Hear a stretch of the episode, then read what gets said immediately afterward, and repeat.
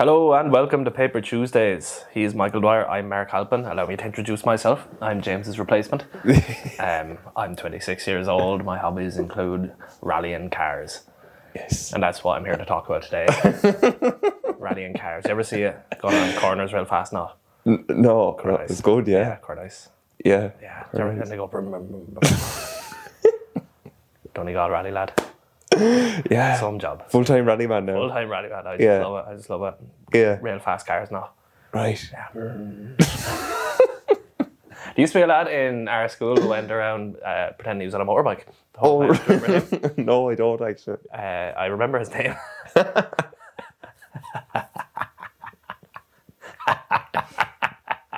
he used to go around always revving at women. Did he? remember.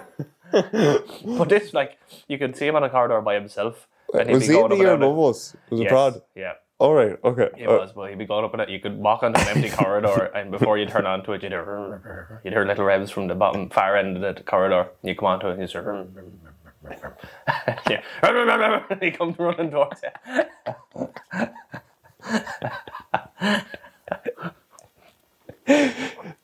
he got done better than me in leaving, What he did? probably. Probably. Now, Michael, what? You're a what- father. I'm a father. Yes. I would like to know three things that you would like to share um, since Zora came into the world. Okay, the first big one is um, everything is a lie about Okay. uh, parenthood. It's, Really? it's a lie to get you to propagate your genes. So if you talk, no, this is obviously facetious, but uh, if you any new parents, no, yeah, if you're a new parent and you talk to parents after you've had a baby, it's not congratulations, it's sympathy. Okay. All, if you so if someone congratulates you about two weeks after you've had a baby, they haven't had babies. Okay. It's, it's the people who have kids and they're like, well, how are you getting on? Are you all right? Because it's not easy. It's actually very hard. Uh, the second is the whole way through pregnancy, you're focused on the pregnancy itself and the birth and the labor. And you think, oh, sure, we'll just, we'll just have a baby, then it'll be fine. This is actually the hardest part. Um, third is, what would be third? Don't underestimate uh, I was kind of the view, ah, lose a couple hours sleep, it'll be fine. Sleep is huge and it is hard, even losing like two hours of sleep every night. That's difficult. But it's all worth it. Uh, it's fine. I don't regret having the baby. She's great. Uh, but yeah, those are the three things I take away, and they're all negative. Nora, you've a bit of work to do. Yeah. no, she's great. She She's is great. Yeah. I met her once and uh, met her once, had a chat in the snug in French's. And uh, she, what I, what really noticed me about, obviously you're, obviously sleep, losing sleep, big deal, Mark. I understand. I, I'm here for you. Um, but um, when, when she cries or whatever, Mm. when she hears, because you're her father, when she has her head to your heart, she stops crying. And Yeah. Mm. that, that's beautiful. Now, I'm sure there are times that I haven't witnessed where she doesn't stop crying. Yeah, that- and that's her prerogative as well. She's allowed to Yeah, yeah. All was all feelings are accepted. Yeah, I, I just think that she's in a place of, I know, well, look, it's very easy for me to say I haven't had to feed this belly my tit at all once. Not once yet. But um, I think she's in a place of unconditional love that, like, you know, you, she's just, it's just a very exciting time and uh, it's great to share this with you. Yeah, it's very strange that like there's just it's, she's this thing that like doesn't speak to me or do anything for me. All she does is lie there and cry and shit and eat. But I'd still happily stand in front of a bus so she wouldn't feel pain, which is very strange. And I don't know where that comes from. It's obviously some sort of genetic switch or something that's happened. But uh, it is the hundred percent. My perspective has changed on everything. Like everything else is secondary. Like things that I thought were important, like fitness and my job and like GA and all that stuff. That's all just things I do. Like that, they're all secondary to her now straight away, and it kind of makes it doesn't take away like those things are still important, but they, they're always second to her, and that is kind of freeing in those things. So I'm not as anxious about like playing sport or being the strongest I can be, or like I will try to continue to do it, but if I don't, it's fine. And that nearly helps in those things because they're not as important as they were before, which I find kind of freeing. Yeah. But it's also a lot of fear, like uh, not fear, but worry. Like it does come into my head that something could happen to her, or you know. But that's always going to be there, Always. always for the rest of my life. Now that's the way it's going to be. But I'd rather have that than not. Yeah. Yeah. Yeah, the labour was very hard. Um, it's hard. I hate watching people in pain, especially breed. That was very hard because I couldn't do anything about it. I just had to kind of sit there and watch, watch all that for thirty six hours. And uh, so what happened was, when I go through the labour story for the podcast, so it was about two o'clock in the morning on Saturday night. Breed started getting pains. Uh, she woke me up then about half three in the morning. And so when contractions go for a minute long, five minutes apart, that's when you call the hospital. So that happened at about eight. We called them, they told us, stay there if you want or come down if you need pain relief. So we waited till nine. We went down then to Wexford at nine o'clock. They sent us back home at 10, saying you can stay here if you want, but it's easier to labour at home and it'll probably happen faster because it'll be more relaxed. So we did that until about 5 pm. We were at home. Uh, then it got too much, so we went down, back down to Wexford, and they done all tests and stuff. She was only one centimetre dilated. By half 10 at night, I had to go home. The visiting hours were over. She was three centimetres, and they told me, look, you're probably going to be called back down in the morning. So you go home again and get a sleep and come back down. So I left at half 10, went home. I was in bed for an hour. I got called back. Breed was being brought to the labour ward. Uh, so when I left Breed in the maternity ward, she had got this drug to help relax her while labour could still go on, but she would be able to fall asleep.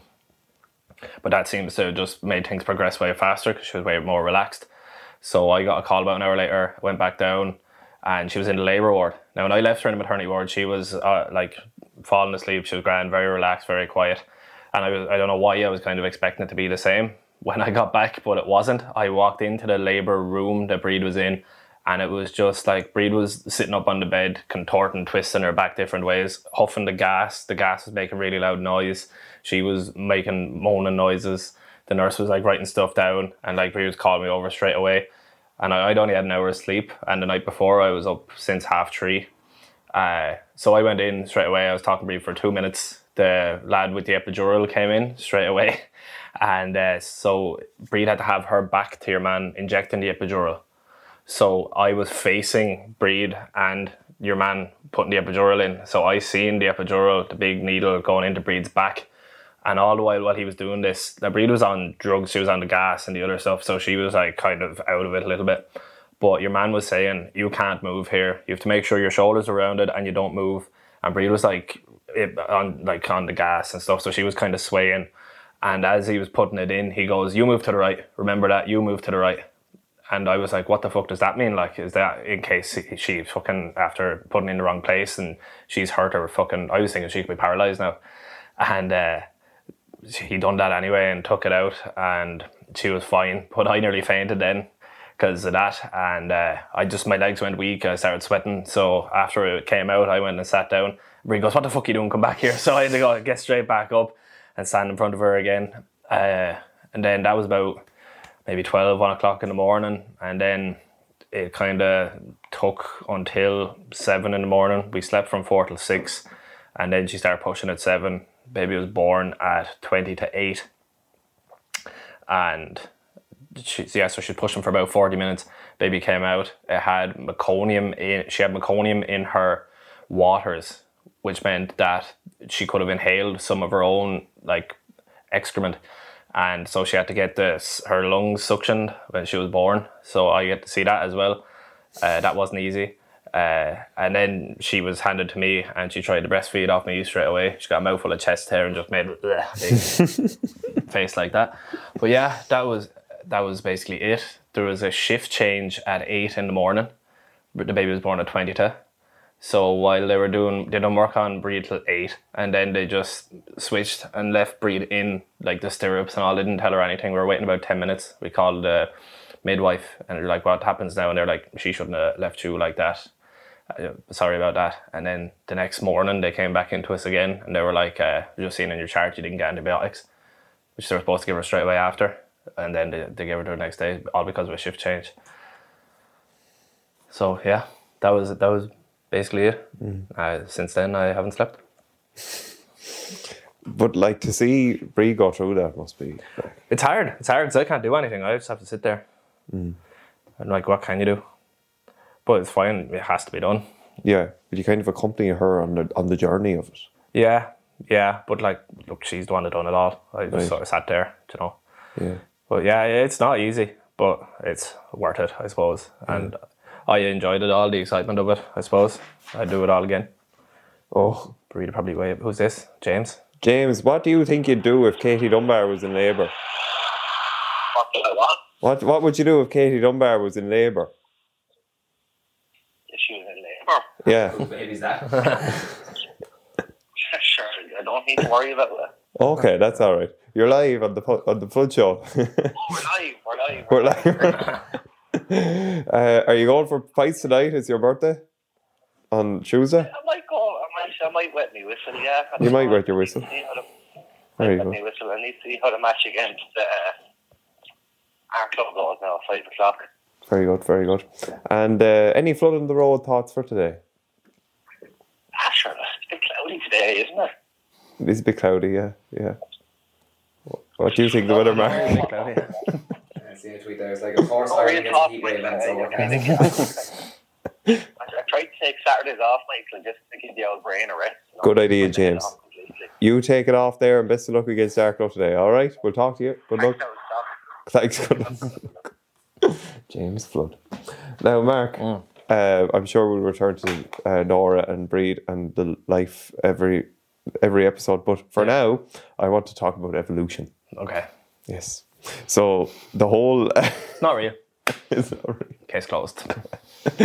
I uh, my eyes have been opened lately. The fact that they're that we are constantly evolving. That we physically, mentally, spiritually, this process is a process taking place every day. We are participating in it, and Nora is the latest offering into this evolution process. Yeah. So I wanted to drill down into it a little bit, and um, uh, apparently, so when I said this to Ashley, she was saying how one day will the appendix become um, like will the appendix change? Because at the moment we've no use for it as such. Yeah.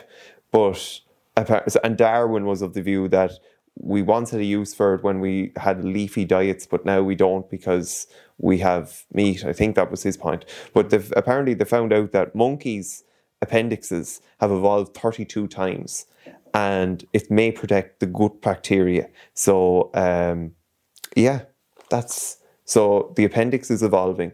Everything is evolving, even though we think of it as a useful, useless thing that um, is only taken out when it causes harm. Yeah.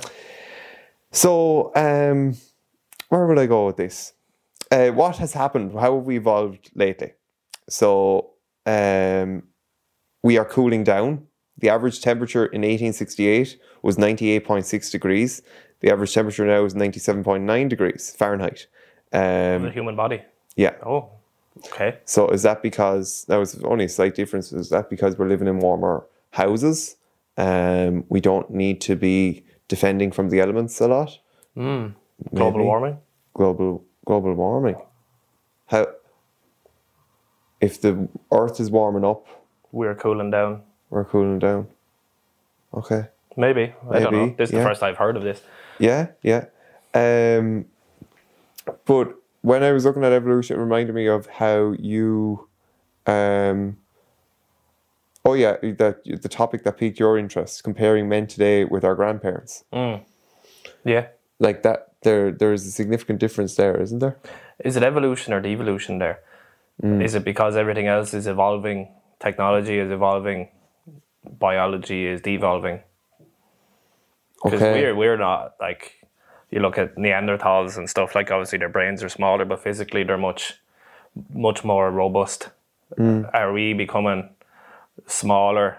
Like we are becoming smaller and like thinner, fatter. We're becoming not as healthy Mm. or robust people, but we're becoming more intelligent and we've far more resources. So is that like is it becoming is the progress becoming externalized? Yeah. This is kind of linked to what uh, so there was this fella called Teilhard de Chardin. He was a French fella, right? Mm. And he believed that evolution has taken place in four processes mm. cosmogenesis, the evolution of the physical universe, mm. biogenesis, life evolving in the universe. So that was fairly acceptable. Everyone thought that's, that's fine and dandy. Then he went and said that there has been uh, a psychogenesis in the form of a, an evolution of consciousness and a noogenesis with the evolution of reflective thought. These are both unique to humans, but the thing is, there's no there's no verif- verification method for this, you know, Yeah. so it can't be tested, whereas the other ones can. Yeah. Evolution now for for Teilhard, when he was writing this back in the 1930s, he was thinking that evolution will arise from the human mind's exercise, and he predicted that human minds would eventually form a web of reflective consciousness enveloping the earth.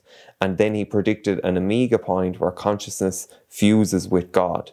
So then you have this very grand hope and very, very grand idealism, but as then you described, you pitch that against how technology hasn't supported our future development. Hmm. Oh well, it has. It has, I suppose. I, I was just kind of thinking about how the, the body is kind of declining, whereas the consciousness or the, the technology is in, is increasing. Yeah, But yeah, no, that does make sense. That it is constant progress, isn't it? When you look at it, like yeah. It's a big thing. Like, um, like I, I've seen these charts where, like, you know, like the, the the man rising from caveman and becoming taller, and then the last image is someone hunched over, and I I am this hunched over at a computer screen. yeah, you know like and that's that's crazy but yeah that's the way it is at the moment but is it down to going to mark and fitness and like just pursuing an active lifestyle absolutely. Yes. all comes Um, but sure, don't we picture aliens as being really advanced and technological, and they we picture them as having these big, huge heads and tiny bodies? oh yeah and you think that because That's the the way advancement. That's the picture. The huge brains and tiny bodies. yeah, Yeah. i never thought of that how we project onto aliens that's very interesting You have your big red book there, Michael, as well. I do, I do. Now I uh, so I was reading this in, in Italy and I, I got to this page and I, I had to drink it in, man. drink it in, man. I just lay back and I, oh my gosh, this man, he had to have been on some strong shit. and then I went back then a few weeks after our podcast. I was like, right, w- go to the paragraph, Michael. And I said, is that what I was so enamored by? And right, so I read it, re- I reread it there last night, and I just got to give it to you now. Mm. The greatest truth becomes the greatest lie. The brightest day becomes darkest night. As day requires night, and night requires day, so meaning requires absurdity, and absurdity requires meaning. Day does not exist through itself. Night does not exist through itself. The reality that exists through itself is day and night. So the reality is meaning and absurdity. Noon is a moment, midnight is a moment, morning comes from night, evening turns into night, but evening comes from the day, and morning turns into day.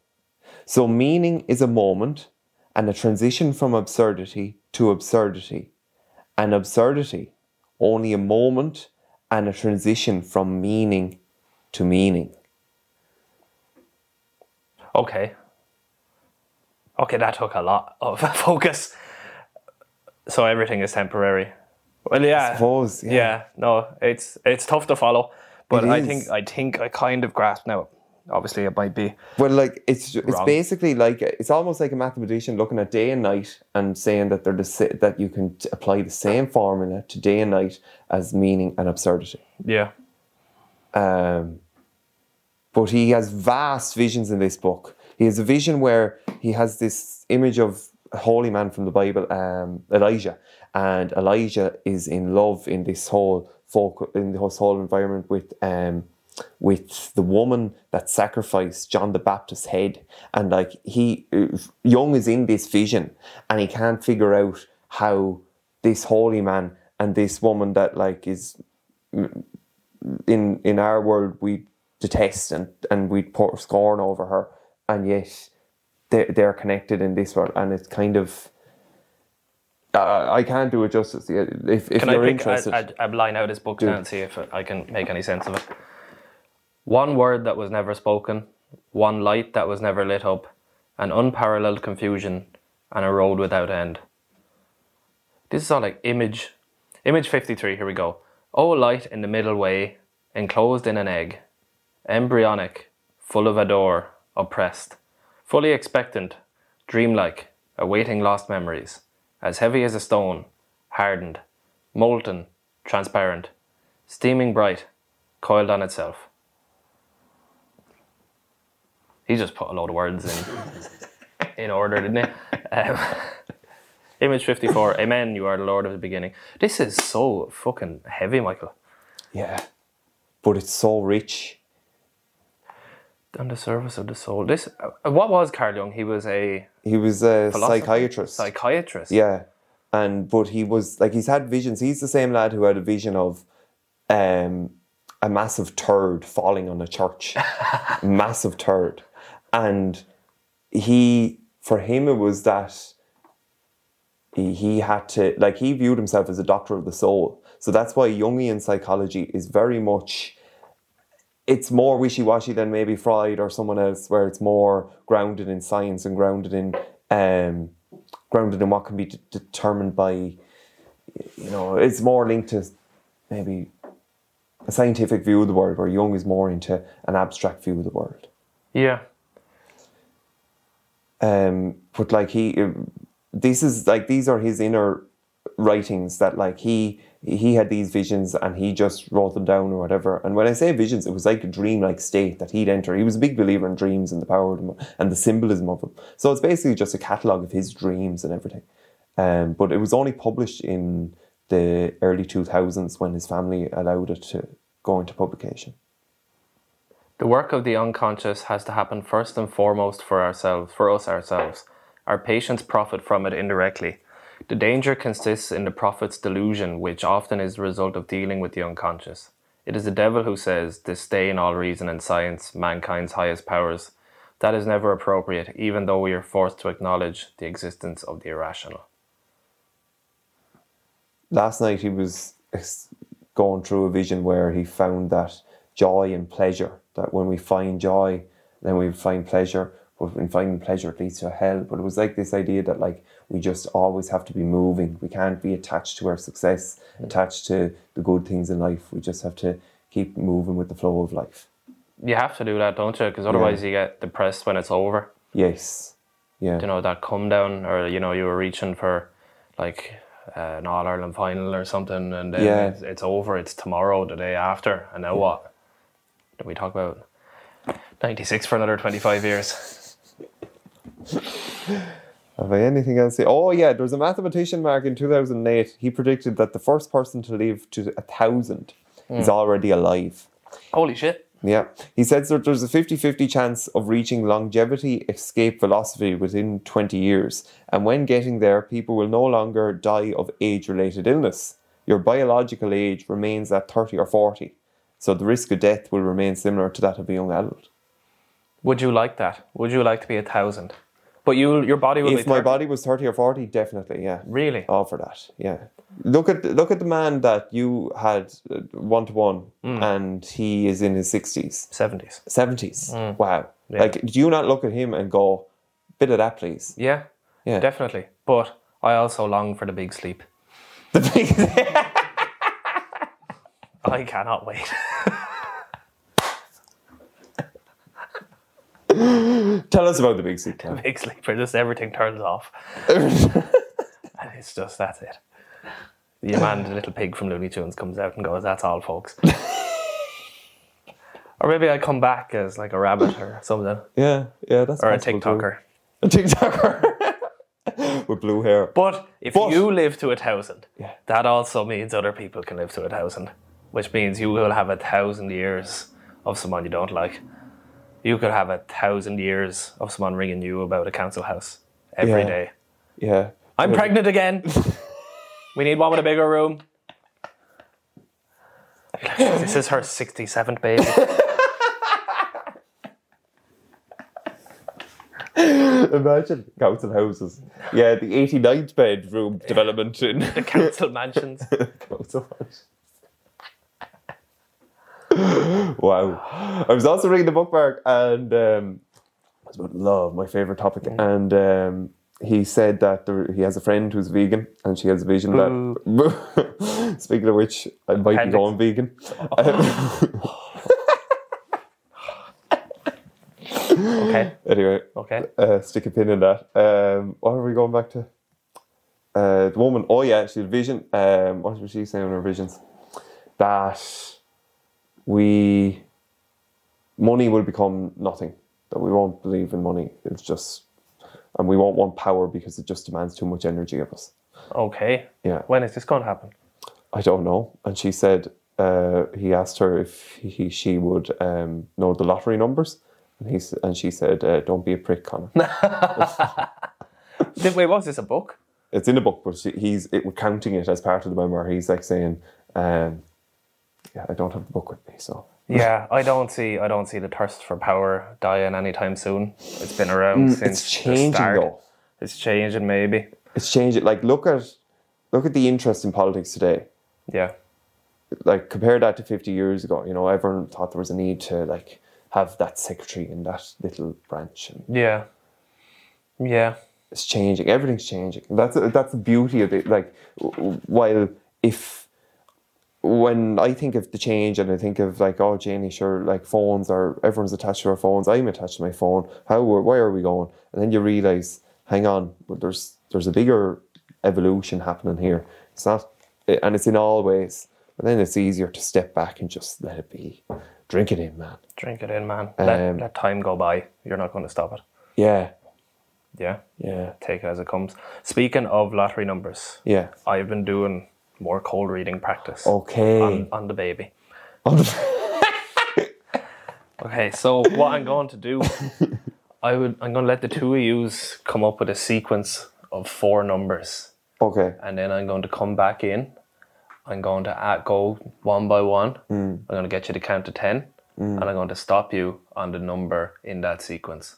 So I'll go Okay. Shane first for the first number, you for the second, or I might go in the opposite direction. Who knows? yeah. Okay, Lovely. talk amongst yourselves. Right, you um, what's that? have you any numbers? Numbers. Um, I don't mind. Uh, just pick. Numbers close to my heart are 3, 7, 11. That's numbers that Ash and I picked on a horse race in the Leopardstown student race day. Three, seven, So 3, 7, 11, and we can add in a How number. Was it that was like the? It was three, just- number seven, number eleven, were the hot three. Yeah, All right. yeah, they all lost, but Oh, we yeah. kind of we kind of just had this thing of like, oh, 3, 7, 11 are going to win, and we just went with it then. So Yeah. yeah, Okay. Right. So we're on three, seven. 11, and is it? No, do you want four numbers Yeah, but it's one to ten, so like it'd be. It's, Oh. It's a four-digit code. within up to 10, So one to it- 10? It'd be three, seven, one, one. Okay. Should we do that? Yeah, yeah, yeah. Right. Should you want uh, to someone back in? Sure. Are we good? Yes, yes, yes. Okay.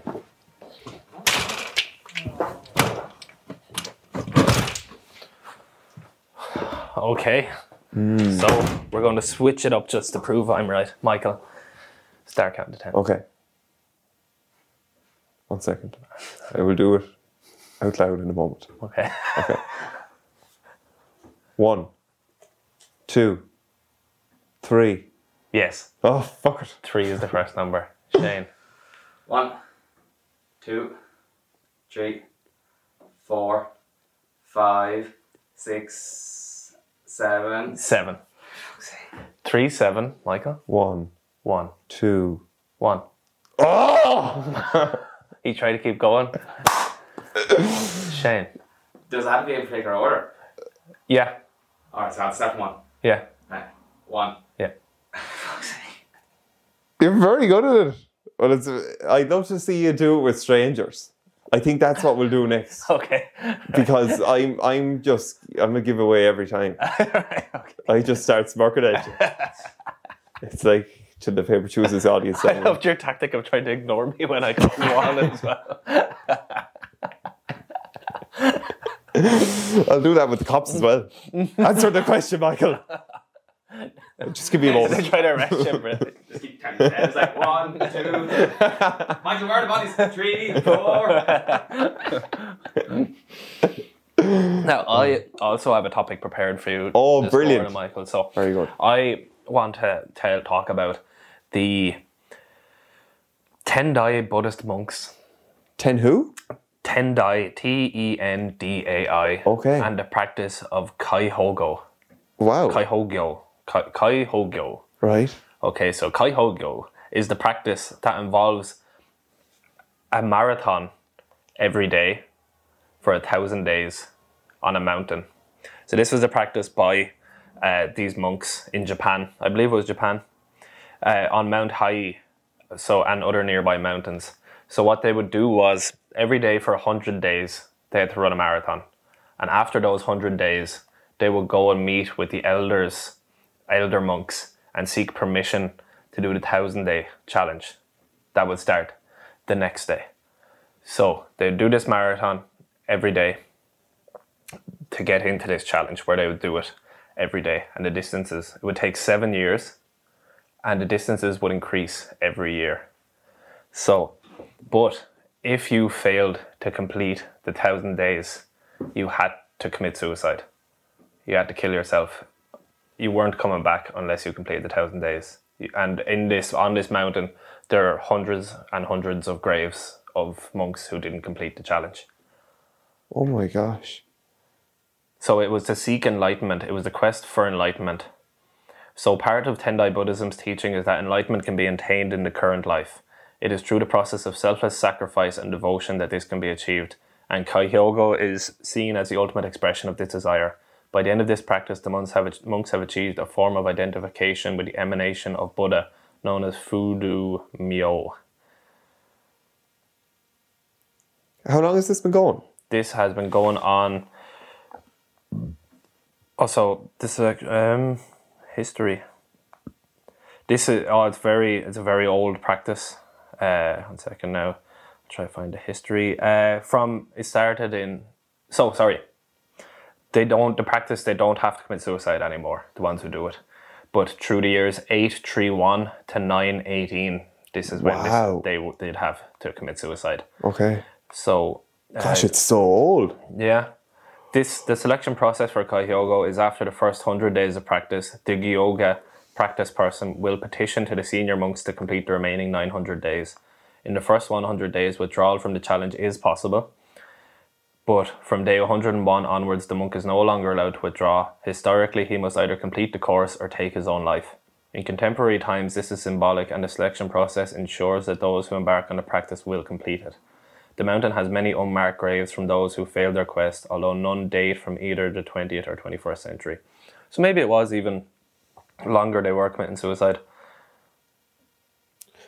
And do we know about how many that have enjoyed rewards from it? Like, Um, like did they so say about any monks that have really? Only 46 men have completed the 1,000 day challenge since 1885. Wow. Of these, three people have completed the circuit twice. Oh Most recently, Yusai Sakai, 19, who died in 2013, who first went from 1973 to 1980, and then after a year's pause, went again, finishing his second round in 1987 at the age of 60. Wow. So here it is broken down. So year one, 40 kilometers per day for 100 days. Year two, 40 kilometers per day for 100 days. Year three, 40 kilometers a day for 100 days. Year four is the same. Year five is the same. And then in year six, it's 60 kilometers per day for 100 days. And then in year seven, it's 84 kilometers per day for 100 days, Oh followed by 40 kilometers a day for 400 for 100 days. Whoa. That's savagery. Isn't Would you be tempted by it? By that, no, No. no, not by that. Maybe a marathon. Mm. Once. I've been once, yeah.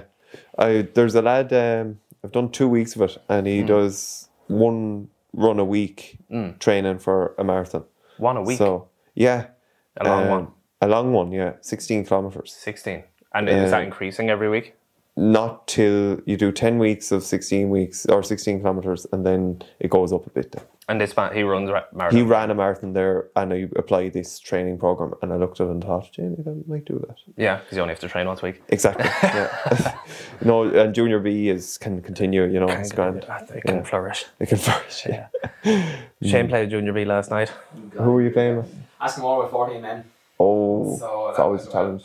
Yeah, there's a way in for Askmore as well. So yeah, we scrambled there. So we were calling around lads to try to get someone there at half seven, and we were all sat in the dressing room. No one showed up, so had to go out with 14 men.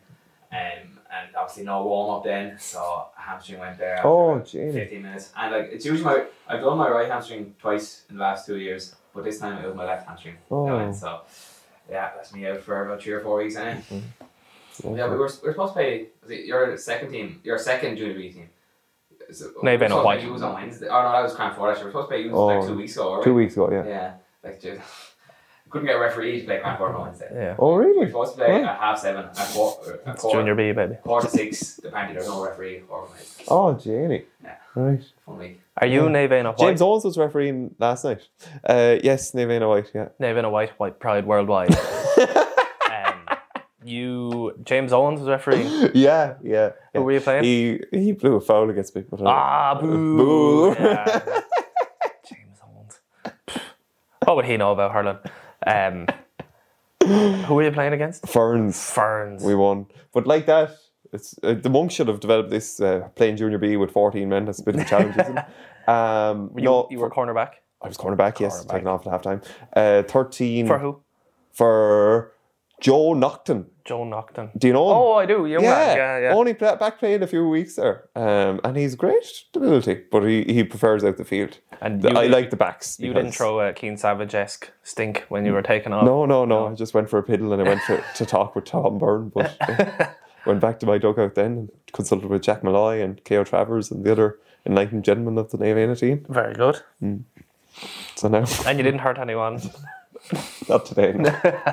no crown forward opponents. Everyone was safe. I like Fords though. They don't really get too excited about Junior B. They just kind of. Actually, you know they did. Actually, number ten and number fourteen had an awful row between them. I I roared for that ball. I didn't hear you. And then it was just back and forth. for a little bit. So, I was marking Miley. Miley couldn't go to the match today. Miley is too busy with work this week, so he's taking it off and he'll watch it on the telly instead. So, Miley, take it easy. Take it easy, Whitey. Uh, who were your fullback counterparts, fullback line? Oh, John Sprong O'Brien. Oh, He is. He'll be there. He'll live to a thousand. he will live to a thousand. He was calling the shots in there. Yeah. And he will be there. Barry for- in the goal. Oh, Jesus, yeah, the fucking yeah, weren't too bad. Who was And the then Ryan O'Callaghan. He Ryan is O'Callaghan. tidy out. He's a savage quarterback. I'm just there because I'm very committed to. I'm, I'm the captain. You know. Are you? Yeah, I go into Ah. the toss at all. I did you know I'm gonna let out my secret? No, I'm not. No, I'm better. Always go tails. Always go tails. Always. Always go tails. Always. Whatever it is. Always tails. Yeah. Now, if you get to a county final, Right. can I write the speech? Yes. Yes. you heard it. It's here. to. Matty Behan. like you do. You make it from the seven, from the four proud corners of Ireland. From oh, no, I'm gonna mention Hillary Clinton somewhere. In oh, that'd be great. That'd be great. Jack O'Brien I'd love that. Yeah, Jack O'Brien. I had a dream last night about Jack O'Brien. Actually, uh, I'm only coming to it now. He's writing about Jack that. O'Brien has no. It's it Jack made O'Brien isn't in the red book. No, he's not in the red book. Jack O'Brien was. Well, I I found out about Jack O'Brien last night. He's been go- getting into all the matches, and he'd be he'd be putting up a stinker if he wasn't getting an allocated parking space. this is in real life. No, but it's the in dream? dream. in Oh, my dream world. It was saying that Jack O'Brien and Mickey Shields. Uh, f- I figure uh, Jake- Mickey Shields was asking someone, "Why are you so mean to Jack O'Brien?" Well, because he always, whenever I'm over the gate, he he makes me get him a parking space, and he get, becomes abusive and like, "Do you know who I am?" that was a great dream. I love how only you mentioned that. I wouldn't have thought of that dream there. Apparently, the other night, um, Breed was breastfeeding in the middle of the night, and I was asleep. Jack Uh, O'Brien walked in. Jack O'Brien walked in, yes, and he was looking for some. Uh, right, okay. No, apparently, like the baby is breastfeeding, and she makes this noise like when she's breastfeeding, and I was in my sleep, and the baby was going, and I started going. Oh, no, you It did was not. just breathing to the two of us. oh, that's very good. yeah, Yeah. Very good. yeah. that- Shane, any closing thoughts? Um, no, I think I'm out of Yeah. thoughts. There's a sauna open in Ballymoney and it's a Yeah. tenner for a half hour and it's wood fired and it looks class and I'm going to enjoy that. Are you tomorrow? Very nice. So now that's all from us. Have a good day. Wexford might win and uh, hopefully it's crowd Hopefully, yes. Come on, Wexford. What time? three forty. Three forty-five. By the time this goes out, we'll have known if Wexford. Well, yeah. So Yeah. well done. Wexford, well played. Well played, Wexford. Thank you very much. We've been the two Johnnies. We'll see you next week.